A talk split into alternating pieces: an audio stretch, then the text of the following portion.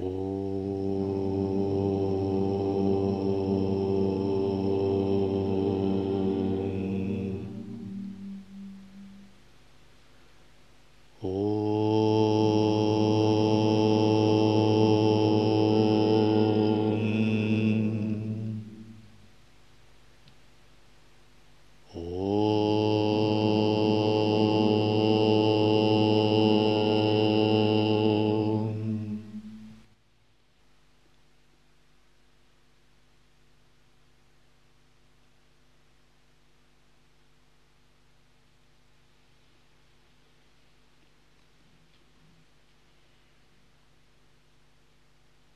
Текст Йога Васиштха. Глупость и невежество – единственные источники всех страданий в этом мире. Что-либо создается только из-за непонимания и невежества. Несмотря на знание этого, действительно удивительно видеть, как нереальная, фальшивая несущность усиливается живыми существами – Живые существа страдают сансаре. И они реально страдают. А тот, кто думает, что это не так, конечно, заблуждается. В чем это страдание? Ну, они имеют ограничения. Они стареют, болеют, умирают, живут в непонимании, в разных видах заблуждений. Часто их желания не удовлетворяются, они испытывают разные притеснения или возникают страдания от внешних сил, от хипхаутика, или какие-то тонкие страдания от внутренних трудностей, препятствий и ограничений эго, от хи, атмика. Иногда эти живые существа ограничиваются какими-то законами, первопринципами или силами свыше, кармой, судьбой, могущественными духами, богами от Хидайвика. Это все три вида страданий, в которых э, находятся все живые существа. Но эти страдания, причиной этих страданий является собственное невежество живых существ. То есть никто как-то не вынуждает их страдать. Они страдают только потому, что у них есть непонимание, большое заблуждение – такое глубинное, фундаментальное неведение. И это неведение связано с непониманием сущностной природы. Вот раньше в некоторых странах Востока, ну, среди такого простолюдинов, когда еще не знали, что Земля имеет круглую форму, да и в Европе тоже, многие считали, что Земля плоская – и некоторые рассуждали, что если плыть или ехать постоянно, можно приехать к краю земли и можно даже упасть с него. Такие были представления. А другие считали, что когда солнце восходит на востоке, а затем заходит, то оно исчезает навсегда. А на следующее утро это восходит уже новое солнце. И таким образом иногда люди беспокоились. Вот каждый раз одно солнце исчезает, должно ж новое появиться. И у них возникало легкое беспокойство. А вдруг уже они закончатся, солнце, и уже не будет нового, и ничто не взойдет. Это тоже примеры неведения. Но когда космос полетели спутники, или была открыта шарообразность Земли, или то, что Солнце одно, а Земля наоборот вокруг Солнца вращается, то люди прозрели и как бы узнали всем очевидные факты. Теперь никто так не думает. И таким же образом когда мы прозреваем свою собственную природу, наши представления о реальности меняются, и мы видим, что те наши представления, которые мы имели ранее, они были детскими, незрелыми, смехотворными. И потому именно из-за такого незрелого детского сознания мы имели различные проблемы, трудности, страдания. У нас было замешательство. И все это называется одним словом неведение – И вопрос состоит не в том, а, чтобы ну, что-то такое достичь, сделать в сущностном смысле, а скорее состоит в том, чтобы убрать это невидение. То есть, когда люди отпустили в космос спутник, открыли шарообразность, они ведь не создали шарообразность, и они не создали закон, обязывающий одно Солнце существовать, или Землю вращаться вокруг Солнца. Они это открыли. Эти законы всегда были. Просто ясности и технических средств у людей не хватало, чтобы это понимать. И было невидение. То есть наука находилась на таком детском уровне. Таким же образом мы не создаем чего-то в процессе духовной жизни, мы открываем то, что всегда было, как какие-то незыблемые вселенские принципы, но мы не знали раньше, не понимали. Не понимали, вот такова наша была карма, и у нас было детское сознание. И из-за этого детского сознания, от своей такой инфантильности мы страдали постоянно. И выходит так, что духовная практика заключается в том, чтобы вот э, такое детское сознание превратить во взрослое, устранить неведение. И когда мы работаем с эго, с умом, мы его постепенно, постепенно устраняем. И тогда пробужденная, просветленная сущность, естественно, начинает сиять и проявляться понемногу.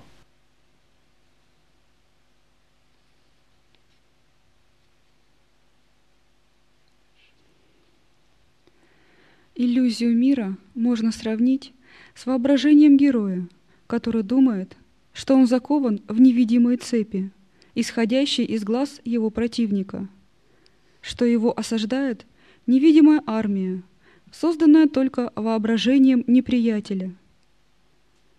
Этот мир создается несуществующим разумом и разрушается другим, одинаково несуществующим разумом. Итак, задача заключается не в том, чтобы узнать что-то и вычитать нечто такое, какую-то истину, или даже не в том, чтобы получить какие-то необыкновенные чудесные опыты, где перед вами предстанет божество в сказочных одеждах и даст вам какую-то истину, может быть. А истина в том, чтобы вот такой незрелый детский ум прекратить и воспитать в себе, или скорее открыть глубокое, мудрое осознавание, чтобы усмирить ум и эго. Усмирение ума и эго – это не вопрос метаний ума и не вопрос интеллектуальных поисков. Это не вопрос места, географии какой-то. Это даже не вопрос каких-то особенных таких приемчиков, где вы научились, и вот все – это вопрос э, мудрости и понимания. И того, кто усмирил свой ум, можно всегда назвать зрелым человеком. И зрелость его заключается сначала в том, что он всегда безмятежен и счастлив за счет того, что он созерцает свою внутреннюю природу. И он кое-что понял. Незрелый детский ум его постоянно рвет на части – различные противоречивые тенденции, как компьютерные программы, которые конфликтуют между собой, и из-за этого весь компьютер зависает, сбой дает, тормозит. И такой человек похожен такому компьютеру. Иногда он зависает, тормозит. Иногда он не может нормально работать, потому что внутри него конфликтуют разные противоречивые программы, у него нет чего-то объединяющего –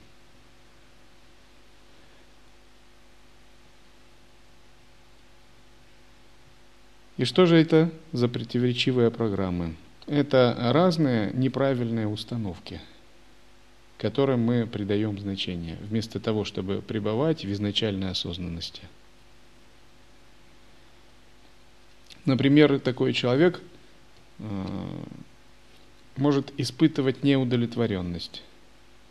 И эту неудовлетворенность он связывает с какой-то, ну, с каким-то конкретным местом – с какой-то конкретной ситуацией, человеком. Ну, для неудовлетворенности причин может быть много. Например, кто-то не имеет кельи, а живет где-то в общем зале. И у него возникает такая мысль, хорошо бы иметь кель, а вот нету. Ах, жаль. И вот эта мысль пестуется. И она накапливается и становится силой через два месяца, через три вырастает в такую конкретную как бы сущность, которая подпитывается этой неудовлетворенностью. А вторая неудовлетворенность еще там какая-либо. И он тоже ее подпитывает и питает, так вспоминает, и она тоже становится сущностью такой. И он третью неудовлетворенность порождает, допустим, ах, я еще не Будда, ох, как, как же мне не повезло еще. И тоже эта неудовлетворенность питается. Хоть это вроде бы высокий уровень неудовлетворенности, тем не менее, это тоже форма такого детского сознания. И вот такие три сущности, каждая подпитывается этой неудовлетворенностью. И они каждая уже хотят иметь собственное бытие, самобытие, индивидуальное существование. И они как бы в тонком теле так периодически о себе напоминают, и человек вынужден их подпитывать своей энергией. В оккультизме есть такое понятие лярвы. Лярвы – это тонкие сущности, сформированные умом самого человека. Мысли формы, которые обрели псевдосамодостаточность благодаря визуализации и наслоению мыслей. И вот такие сущности, они периодически человека побуждают быть неудовлетворенным, чтобы он через свои мысли их подпитывал. И они как бы создают такие противоречивые блоки в сознании, противоречивые переживания. И не понимая, что он сам э, себя делает неудовлетворенным, сам себя вводит в страдания, в несчастье, такой человек э, думает, что ему надо изменить условия – то есть ему надо как-то вот поехать куда-то или келю сделать, чтобы он успокоился, или дать что-то, подпитать эту лярву. Но все дело в том, что когда он подпитает одну такую лярву неудовлетворенную, то появится другая, поскольку э, зрелости ума не появилось. И по неосторожности он найдет себе способ быть неудовлетворенным в тех же других условиях он снова начнет думать, хорошо бы мне это. Возникнет неудовлетворенность, и она будет подпитываться, подпитываться, подпитываться. И со временем тоже станет сильной. И ему придется отдавать этой сущности снова свою энергию. И причина для неудовлетворенности может быть любая. То есть ум как-то логически обосновывает, а потом это такой автоматический, механический процесс. И все живые существа, они живут так – в семье живут муж и жена, а жена постоянно не удовлетворена мужем и пилит его и пилит, пилит и пилит, и их жизнь в ад превращается. И муж начинает думать, это не то, что я думал о браке, когда я женился, это кошмар, это ад. Я бы отдал все деньги, чтобы это прекратилось, но это невозможно, потому что дети, родственники, все это так сильно повязано. И он начинает думать, что делать вообще – это тоже форма неудовлетворенности, неведение, детское сознание.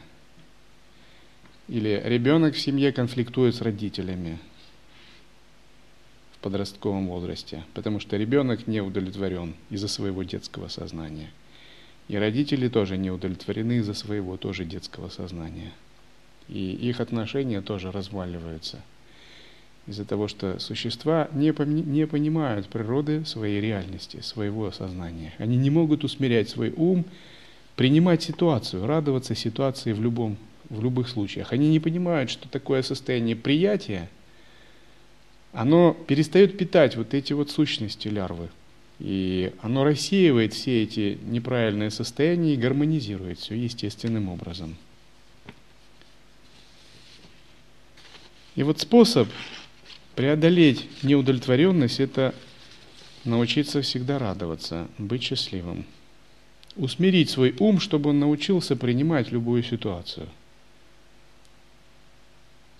Потому что, когда мы не принимаем ситуацию, мы отделяем себя от ситуации. Есть разделенность. Есть я, а есть ситуация. И между нами конфликт. И когда есть я отдельно от ситуации, есть ложный центр, эго – и как только вот этот ложный центр отделяет себя от ситуации, он укрепляется. И ум скукоживается. Происходит страдание. Распахнутости нет. Но поскольку ситуация всегда новая, а ум действует по шаблону, то есть у ума есть старые ответы на новые ситуации. Из-за этого постоянно происходит неприятие, разделенность, формирование такого ложного центра, его закрепление, скукоживание ума и страдания. И все это происходит только потому, что мы не умеем находиться в приятии. И приятие – это такой простой термин, а более сложный – это термин осознавания, созерцания и интеграция. То есть мы не умеем принимать ситуацию без претензий, так как она есть. Если бы мы этому научились, то ситуации бы не разделяли нас и наше «я», и ум бы не скукоживался, и мы бы не испытывали страдания. И вот тогда бы мы всегда были рады и счастливы, и наша энергия бы гармонизировалась. И ум вместо поисков на периферии ложных поисков, вместо метаний и дерганий – он бы углублялся в свою природу и мог бы понимать глубоко учения, тексты, передачи, извлекал из них пользу. Но мы не принимаем ситуацию именно из-за своего такого детского ума. Ну, пример. Мы где-то делаем служение. И если оно нам не нравится, мы не принимаем это служение. Мы не можем с ним синтегрироваться, войти в него. Мы разделяем себя, мы думаем, это не очень, это мне не по душе, лучше от него как-то дистанцироваться. И тогда вот этот ложный центр отделяется, и вскукоживание наступает. Мы не рады тому, что мы делаем. Мы не в ситуации, мы с ней не интегрированы, а потому оно и получается у нас плохо. Это одна из таких форм неприятия. И тогда мы не удовлетворены. И тогда мы думаем, наверное, дело в служении. Не то дали, точно не то. Надо искать другое. И мы начинаем искать, и по закону можно попросить управляющего в каких-то случаях поменять служение. Раз в год, а некоторые не раз просят. И нам дают другое служение. И мы снова с тем же детским умом приступаем к новому служению. И снова не то. И мы чувствуем, что и здесь никакой радости не возникает. А потому что мы снова как бы наступаем на одни и те же грабли. Мы не принимаем полностью ситуации. У нас есть свои представления, и мы накладываем эти свои представления на то, как бы должно быть. Вместо того, чтобы эти представления просто убрать и принять ситуацию 100%, как она есть, и с ней работать.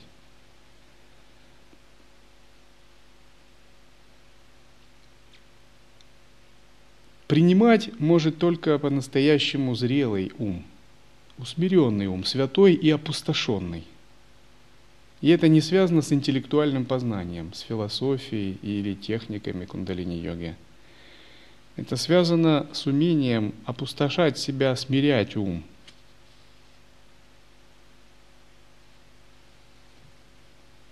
И когда вы принимаете, вам все просто – потому что нет вмешивающегося эго, вмешивающегося ума, который разделяет, который отделяет вас от чего-либо. Например, есть человек.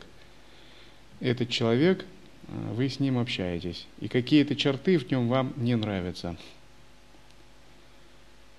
И если вам суждено где-то быть с ним рядом, то ваш старый опыт будет противиться его чертам. Он будет отделяться, дистанцироваться, и ум будет ваш зажиматься, вы все больше и больше будете зажиматься. И будете страдать, будете чувствовать скованность рядом с этим человеком. Но если бы вы были достаточно пустыми и смогли бы принять и плохие, и хорошие черты, то ум бы распахнулся, и вы бы воспринимали божество так, как оно играет в таких ситуациях. И не было бы страдания. Это происходит везде и постоянно. И что же здесь не хватает? Здесь не хватает медитативного пустотного осознавания, которое может интегрироваться с ситуацией, вместо того, чтобы накладывать на нее свои оценки. Вот, вот этот момент неприятия, почему он наступает? Потому что идут оценки. Оценки, оценки, оценки, исходящие из прошлого сформированного опыта. И эти оценки, они двойственные. И мы только выработали одни оценки, а ситуация поменялась, и мы со старыми оценками подходим к новой ситуации. И все, и начинается неприятие. Например, когда человек умирает, у него есть неприятие смерти. Он думает, это плохо, это ужасно, это кошмар, я покидаю, я все оставляю, своих родных, близких, это конец, все. Он как затравленный зверь. И это трагедия, и каждый день умирает множество живых существ. Но рождение и смерть – это определенное просто состояние. Если интегрировать и не включать оценочное осознавание – это переходы в разные состояния. И, например, святой, он способен принимать такие, даже такие сильные состояния. Поэтому говорят, для него нет рождения и смерти – Потому что он не оценивает что-то как плохое, не оценивает что-то как хорошее. Он просто интегрируется. Это же касается и страданий. И здесь не имеет значения ученость или какие-то техники, имеют значение только понимание. Понимание и способность быть созерцательным, осознающим, способность выполнять самоотдачу. Я вам скажу так, если вы 12 лет сможете на одном месте, без колебаний, без неудовлетворенности заниматься служением просто и быть внимательным при этом, вы станете святыми. Я вам это гарантирую. Если вы не будете неудовлетворенным за все это время и будете внимательным, просто опустошать себя, опустошать. Если вы научитесь все принимать удерживать свой ум счастливым – это будет величайшим достижением, даже более важным, чем какие-то сложные техники.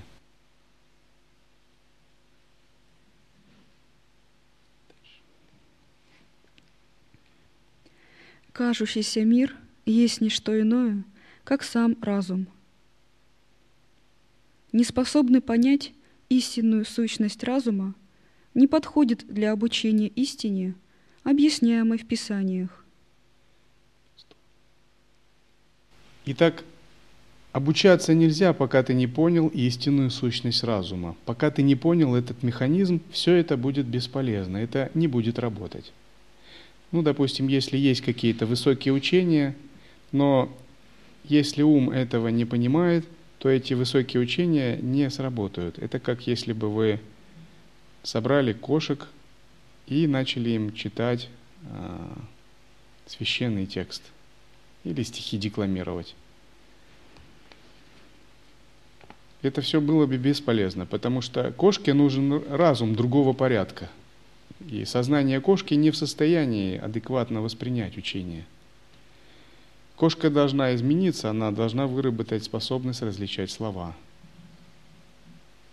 Таким же образом, с детским разумом дхарма невозможно – и даже если будут какие-то выполняться практики, тапос и прочее, но в лучшем случае они могут привести в состояние иллюзии, заблуждения, прелести. И это иногда даже может быть хуже, чем если бы человек вообще не практиковал. Отсюда первый такой закон означает, что надо воспитывать, прояснять, дисциплинировать ум, устранять эго и взращивать понимание. Понимание того, как оно все есть на самом деле.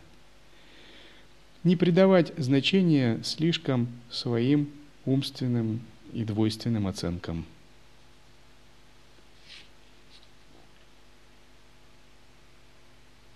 Был один такой учитель, такой очень необычный учитель, и когда он э, к нему приходили какие-то его ученики, последователи. Если он видел, что человек как-то имеет слишком такие двойственные представления, он был таким аватхутой. Он говорил, о, ты точно святой человек, ты святой человек, ну на, выпей вино. И у человека был такой шок сразу, он так начинал сторониться его. А когда нему какой-то другой важный человек приходил, святой, он говорил, звал слугу мальчика и говорил, чтобы он приходил голым и наливал ему чай, и при этом громко испускал газы. И обычно такой человек сразу выбегал от него. И он таким образом выводил как бы на чистую воду разных таких святых, указывая им на ограничения. То есть он видел эти ограничения и такими способами им показывал их. То есть человек не может принять ситуацию, он не может синтегрироваться с ситуацией. Его ум не знает, как адекватно реагировать. Вызов новый, а шаблоны ума старые. Все. Конфликт программы, сбой, зависание. Все. И теперь подумайте, что наверняка и у вас, если бы мы сейчас чуть-чуть изменили как-то ситуацию, произошло бы такое зависание, так? Сбой программы. Что ум бы мог попасть в такую ситуацию, которую бы он не смог принять, потому что его оценочное суждение – не соответствует ситуации. Допустим, у нас есть некий шаблон, ну, читается лекция, приходит гуру, все слушают, делают. Это ну, определенный стиль передачи учения, благоприятный и как бы авторитетный. Но если бы пришел какой-то э, человек, напоминающий Дататрею из спектакля, и начал вам читать лекцию о природе ума, то наверняка возникло бы неприятие. И у ума породилось бы отрицание, отвержение. Но если вы находитесь в состоянии приятия, то вы способны получать учение от всего и от каждого. Это и есть истинный, воспитанный ум. Вы можете получать учение от всего, видя все как своего гуру, как проявление его – Конечно, все существа имеют разные уровни, качества и прочее. Тем не менее, когда вы находитесь во всеприятии, вы получаете учение от каждого и от всего, от плохих ситуаций, от хороших. Они вас больше не вводят в заблуждение. Вы получаете учение от мороза. Когда у вас замерзают уши, вы получаете наставление о страданиях, во-первых. Во-вторых, о привязанности к телу. В-третьих, о непостоянстве в сансаре. И вы сразу четыре э, благословения получаете, таких учения. Когда вы едите просата, он вам не нравится, вы сразу получаете наставление о чистом видении, о едином вкусе, непривязанности.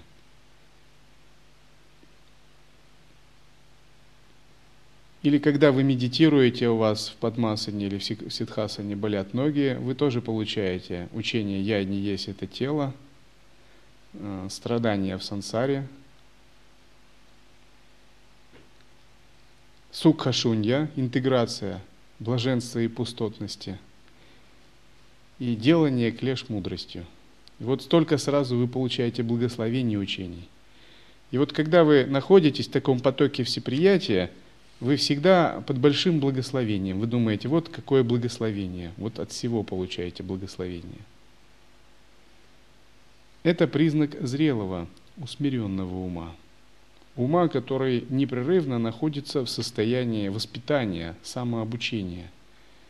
И шактипатхи. Шактипатха проявляется постоянно, но только зрелый, взрослый ум способен ее воспринимать. Детский ум ее не распознает.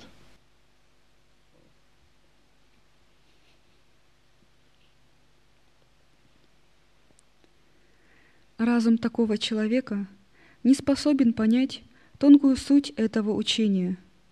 Такой человек вполне удовлетворен этим воображаемым миром. Этот разум полон страхов – он страшится прекрасных звуков музыкальных инструментов и даже опасается спящего родственника. Он боится, когда кто-то кричит и убегает из такого места.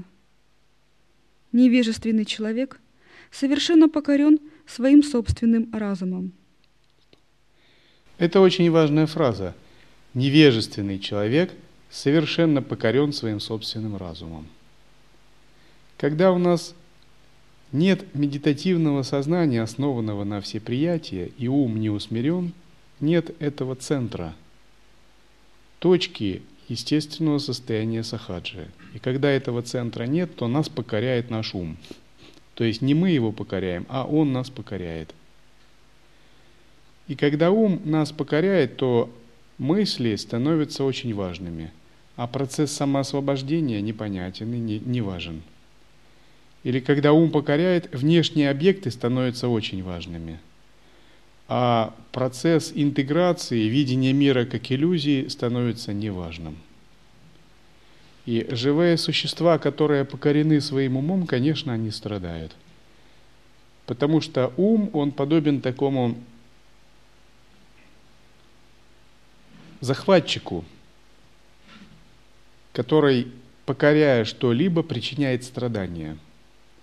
Если справедливый царь заботится о своих подданных и стремится, чтобы снижались налоги, и все процветали и были в гармонии, это высшее «я», то ум – это такой несправедливый военачальник или захватчик, который силой принуждает одних действовать людей, вторых привязываться и страдать. И когда мы покорены своим умом, то все наши действия приводят к страданиям, и они являются источником страданий и дисгармонии. И напротив, тот, кто покорил свой ум, он сам является источником гармонии для других. И часто бывают разные такие мелкие недопонимания, конфликты, ну, особенно если это среди начинающих.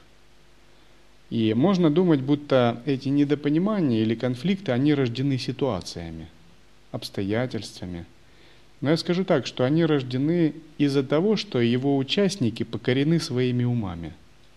И один покорен своим умом, а другой своим умом. И оба в таком покоренном состоянии. Что они могут сделать? И умы вертят ими как хотят. Если бы они покорили свои умы и усмирили, то, конечно бы, таких ситуаций бы вообще не было в принципе. Поскольку Дело не в ситуациях, а в определенных состояниях разума.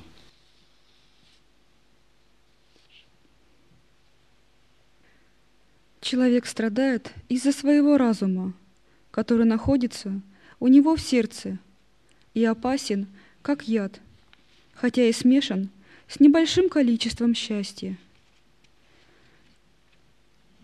Человек не знает истины, поэтому он обманывается разумом. Воистину, это великая загадка. Итак, человек не знает истины, потому что он обманывается разумом. Разум вводит заблуждение, хотя это инструмент, предназначенный для нашего удобства, этот инструмент как бы узурпировал власть. И узурпировав власть, он вводит в заблуждение даже наше высшее Я, оттесняя его на второй план. Он сам выдает себя за наше высшее Я. То есть эго внутри нас, Ахамкара, выдает себя за Бхагавана. И это эго, выдавая себя за Бхагавана, оно как бы очаровывает нас своими смыслами, целями и ценностями. А сам Бхагаван как бы остается скрытым, спрятанным – и наше сознание из-за своей незрелости этого не понимает и начинает считать эго Богованом и начинает ему служить. И так люди всегда служат своим умам, потому что умы их покорили. Но практикующий делает вещь противоположную. Он не хочет служить своему эго и не считает его Богованом. И он пытается выйти из этого покоренного состояния и наоборот покорить его, усмирить его. Почему он это делает? Потому что он знает, что если такое состояние будет продолжаться, то ничего кроме страданий из этого не выходит. И именно поэтому такой человек, он усмиряет свое эго и усмиряет свой ум, зная, что неусмиренный ум, который сам его покоряет, это заблуждение, это ошибка. И такого человека уже не так просто э, разгневать, э, возбудить в нем привязанность, зародить неудовлетворенность, потому что он знает, это ум, и это ум пытается меня покорить, но я лучше сам его буду покорять. Потому что если ум меня покорит, я буду только страдать. А если я покорю ум, то и уму будет хорошо, и мне будет хорошо. И вначале ум непокорный, Он непокорный, потому что он как невоспитанный ребенок. Он невоспитанный, избалованный, компризный ребенок. Но по мере того, как мы тренируемся его покорять, он становится покорным. И покорить его можно только в том случае, если мы всегда действуем как такой доброжелательный, мягкий, но одновременно непреклонный воспитатель. И если мы сразу просто бьем ум, как говорят, бьем свинью в пятачок, это тоже неправильно. Можно сказать, ах ты, такое эго, ну вот мы тебе сейчас дадим. Но тогда это можно так впасть в такое депрессивное, скукоженное состояние. Это тоже не очень хорошо. Поэтому говорят, не бить свинью в пятачок.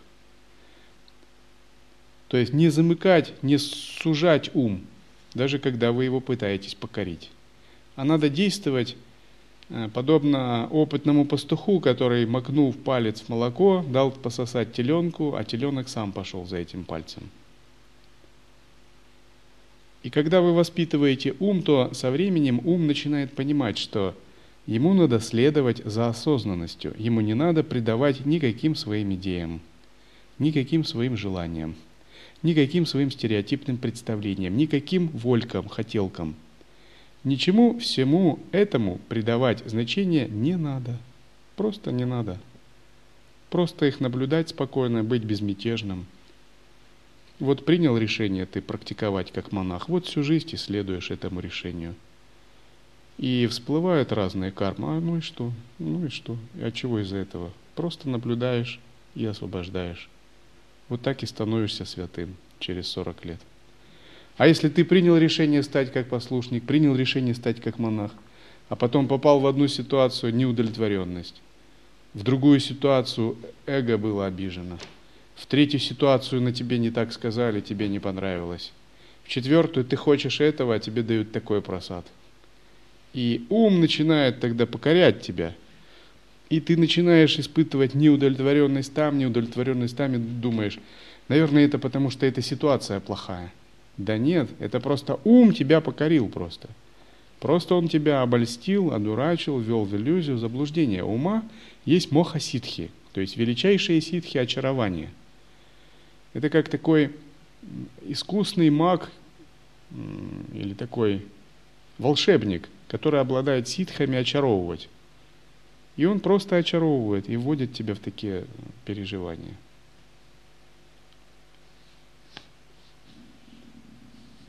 И самое главное качество заключается в том, чтобы научиться быть свободным от ума и эго, опустошать себя. И вначале это кажется нелегко. И это эго, оно всегда сопротивляется такому опустошению. Но если ты понял, как пребывать в осознанности, что ключом здесь является принцип самоосвобождения и осознанности – если ты научился доверять осознанности, умело ее применять, когда возникают неудовлетворенность, мысли, проекции, то эта самая осознанность начинает работать. Она по-настоящему работает. И внезапно ты понял, что ты открыл секрет. Так вот оно в чем дело. Оказывается, можно радоваться, смеяться всему, и никаких проблем нет. Оказывается, что никаких проблем нет, если ты осознанно позволяешь всему самоосвобождаться – Оказывается, надо не следовать своим представлениям и не идти никакими, ни за какими вольками. А надо просто пребывать в осознанности. Если уж выражать санкальпы, намерения, то из состояния осознанности, а не из ума. То есть просто надо научиться стать пустыми, любая ситуация тогда принимается. И множество живых существ, не понимая этого, жутко страдают.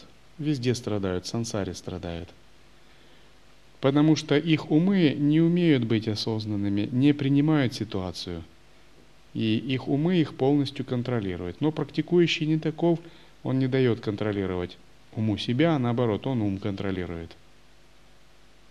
Вот, к примеру, если бы сейчас кто-то зашел и начал вас оскорблять, остались ли вы бы счастливыми и спокойными? Наверняка нет. А если бы зашел и начал поливать холодной водой? Вот такой, если бы эксперимент. Все в ретрите медитируют, заходят старшие монахи с, с ледяной водой. И каждого ушатом облили. И кинокамера сразу. И у кого ум усмирен, тот подумает, во, здорово, какое благословение. Старшие монахи заботятся обо мне, чтобы у меня не было расплывания. Был тамас, а вот такая бодрость, войду в тхьяну. А если у вас ум не усмирен, что вы подумаете? Да вы Бог знает, что подумаете. Только догадываться можно. А на самом деле ничего-то страшного нет, ну мало ли там. Так ведь? Но неусмиренный ум может столько надумать, накрутить, что вы потом неделю каяться будете после этого. Так? Это разница. И вот один святой спал как-то у города, и мимо проходил пьяница. И не заметив, пьяница подошел и помочился на него. Святой этот встал и сказал, вот смотри, эго, чего ты заслуживаешь. Это усмиренный ум. Неусмиренный ум впал бы в различные страдания. И когда ваш ум усмирен, это величайшее благословение и счастье. Вы уже на 50% приблизились к единству с Богом. Сделана самая большая работа. Но неусмиренный ум никогда не сможет эти 50% пройти. Он всегда будет там еще, в самом-самом начале –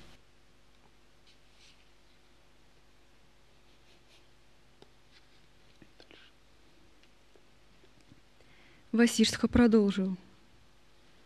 «Мое учение не предназначено для того, о Рама, чей интеллект успокоен твердой верой в реальность этого иллюзорного мира и вытекающим отсюда стремлением к удовольствиям. Чего достигнет глупец, желающий показать разноцветный лес тому, кто отказывается видеть? Кто будет обучать человека – развлечению тонких запахов, если нос его отвалился от проказы? Кто будет рассуждать перед нетрезвым человеком о тонкостях метафизики? И Васиштха ясно Раме говорит, что э, если ты веришь в реальность этого мира, не работаешь со своим умом, это все бесполезно, мое учение не сработает. И если человек не трезв, то рассуждать с ним о философии Адвайты – это просто себя не уважать, так? Ему надо дать сначала протрезветь. И поэтому иногда учителя первые годы ну, просто не отвечают на вопросы учеников.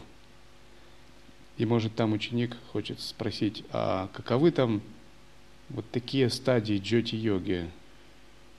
Или как выполнять испускание в тройной санкальпе, когда интегрируешь там с анахатой чакрой. Учитель может сказать, да, забудь об этом, не заботься об этом.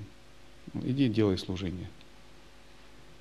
Потому что тебе надо просто протрезветь надо, прежде чем с тобой о таких вещах разговаривать. Ты еще пьян своим эго, ты просто опьянен. Тебе надо просто усмирить свой ум, а если ум тебя контролирует, это не поможет. Тебе надо просто занять другую позицию – ну, я-то так не делаю, но другие учителя точно делают, я это хорошо знаю. Они действуют более древними методами, методами ситхов. То есть они не идут на поводу учеников, не разъясняют им сложные теории, не поощряют, не подпитывают их эго, а говорят, взрослей сначала, сначала повзрослей, а потом будем говорить об учении. Это учение пока для взрослых – и это очень важно, этот метод правильный, он оправданный.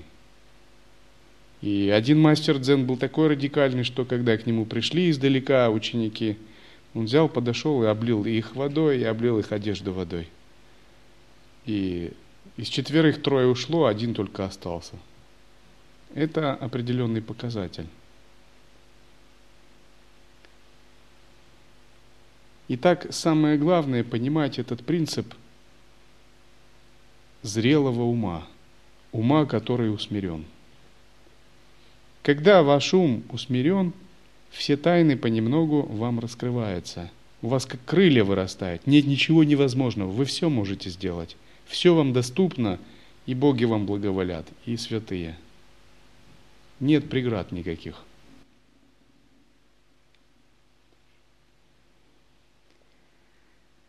Кто будет интересоваться делами деревни у трупа, лежащего в крематории.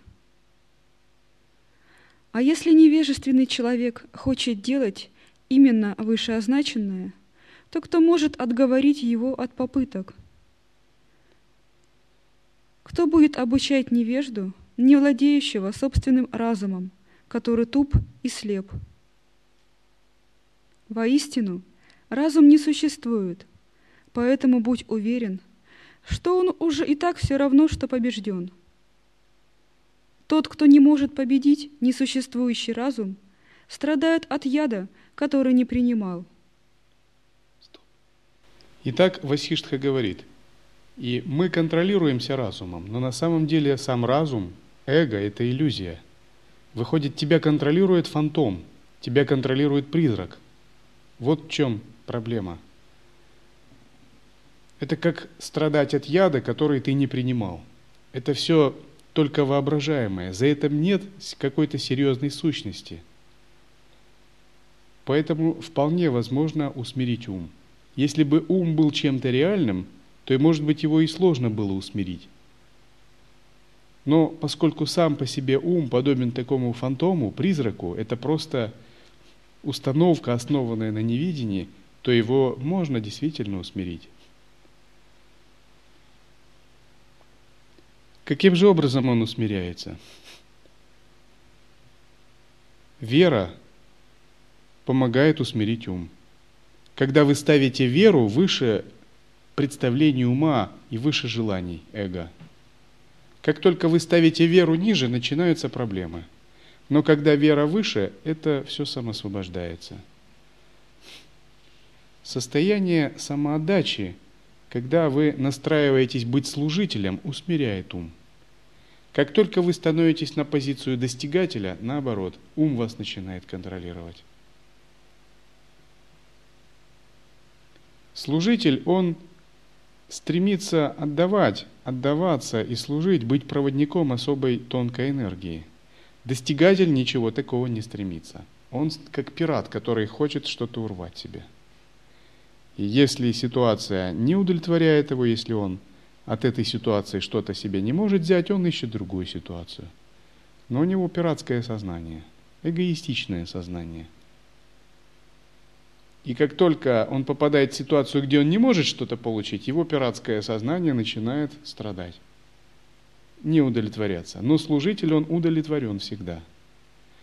И даже если возникают какие-то энергии, он думает, ну, ну и что, как бы задача-то моя не в этом, я же служу более высокими идеалами энергиям. Какая разница? Все это не имеет большого значения. наконец, третий принцип – осознавания –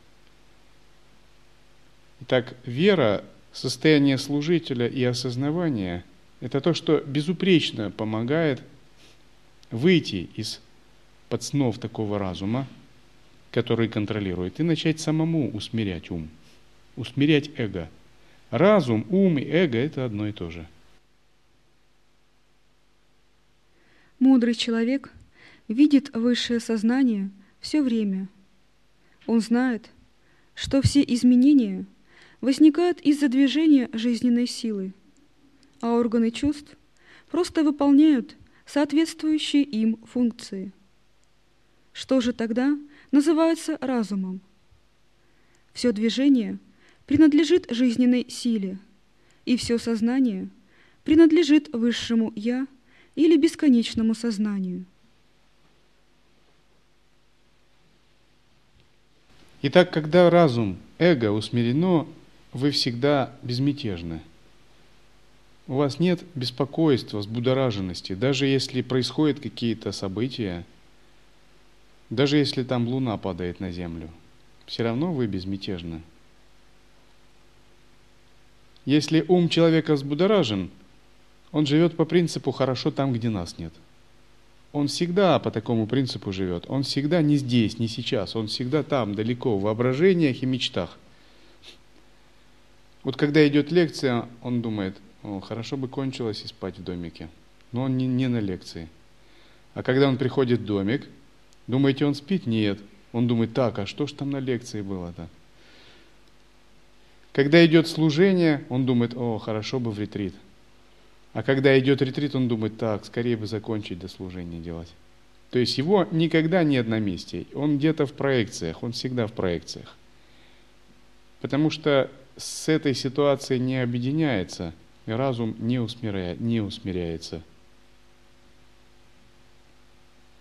Когда же разум усмирен, наконец, и поставлен на свое место, эго, эго поставлено на свое место, тогда такой человек безмятежен всегда и при любых обстоятельствах.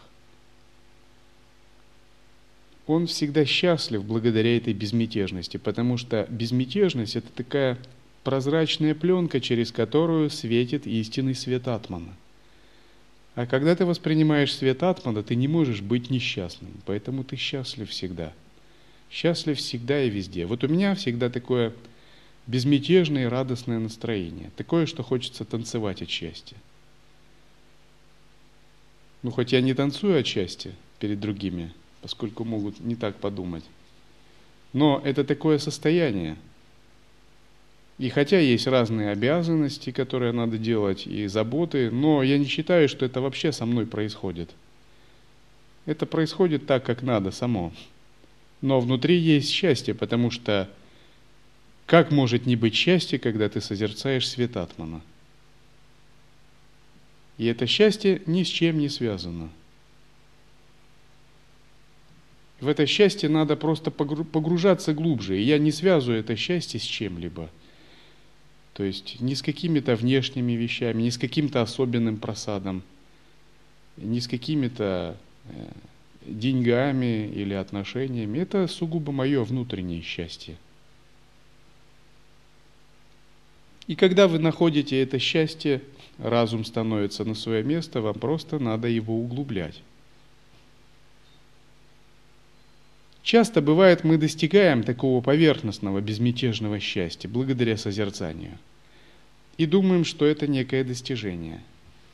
Однако, если нас поместить в другие обстоятельства, то это безмятежное счастье может быть разрушено. Поэтому мало добиться такого безмятежного счастья. Надо помещать его в правильные обстоятельства, воспитывать и закалять его. Другими словами, одни ретриты здесь не помогут. Достигнув некоторой безмятежности в ретрите, надо помещать это состояние в какие-то даже трудные обстоятельства и проверять его, закалять. Вот тогда это чего-то стоит.